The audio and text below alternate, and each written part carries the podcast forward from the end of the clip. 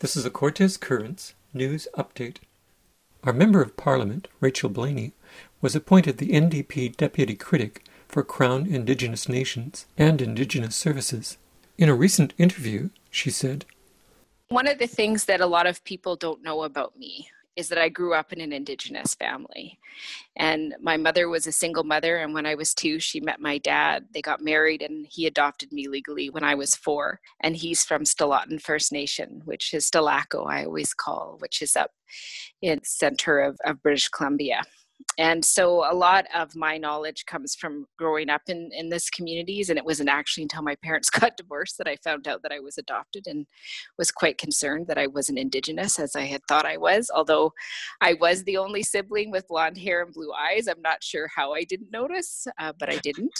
So i have strong connections to the community up there to my family. I have a hereditary chief who's my auntie. And so those things have really framed the experience that I've had in my life, and, and I'm really grateful for those. And then, of course, I married uh, a Homalco man, and my children are also from Homalco. And um, so it's fun to go visit uh, in you guys' area in Klahoose because a lot of folks there are my relatives through marriage.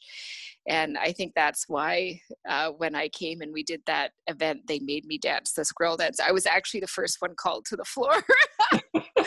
so I was like, thank you. And they're like, we're filming it. So out there somewhere in the world. How do you do a squirrel dance?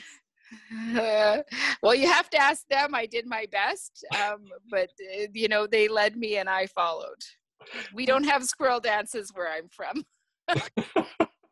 Blaney explained that NDP party leader Jagmeet Singh really is passionate about all issues that are facing Indigenous communities across Canada. So he made the decision after the last election to take on the role of the main spokesperson on these issues. And so he has asked me to be the deputy for these just because he is the leader and it's good to have a couple of people on the file. So, what it, that means is that I will be working very closely with the leader on both of those important ministries and departments to address concerns that Indigenous communities and people are bringing to us.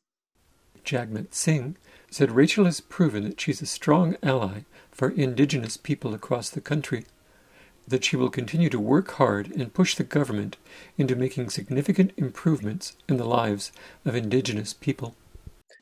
Well, I think what he sees reflected in the work that I've done is, of course, a lot of connection with Indigenous communities across the riding. We have over 20 communities, and we have a fairly significant urban population in some of our communities as well.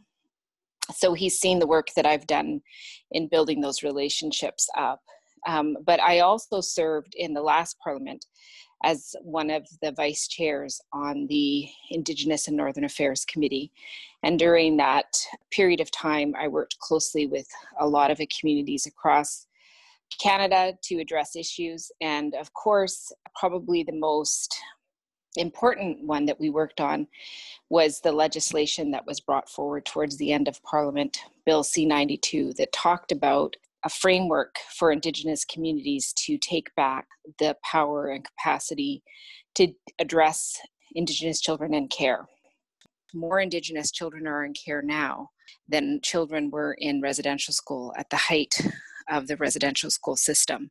There's obviously something wrong. When you see that many children in care, you know there's something broken in the system as well as in some of these families.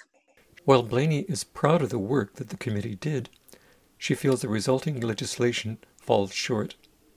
After a lot of hard work and a lot of support from stakeholders, we did not get the government to change that. There were some changes that we did get them to do, uh, but that fundamental one, not putting a dollar figure in the legislation, but making sure that there was something about equitable funding, I think would have made that legislation so much stronger.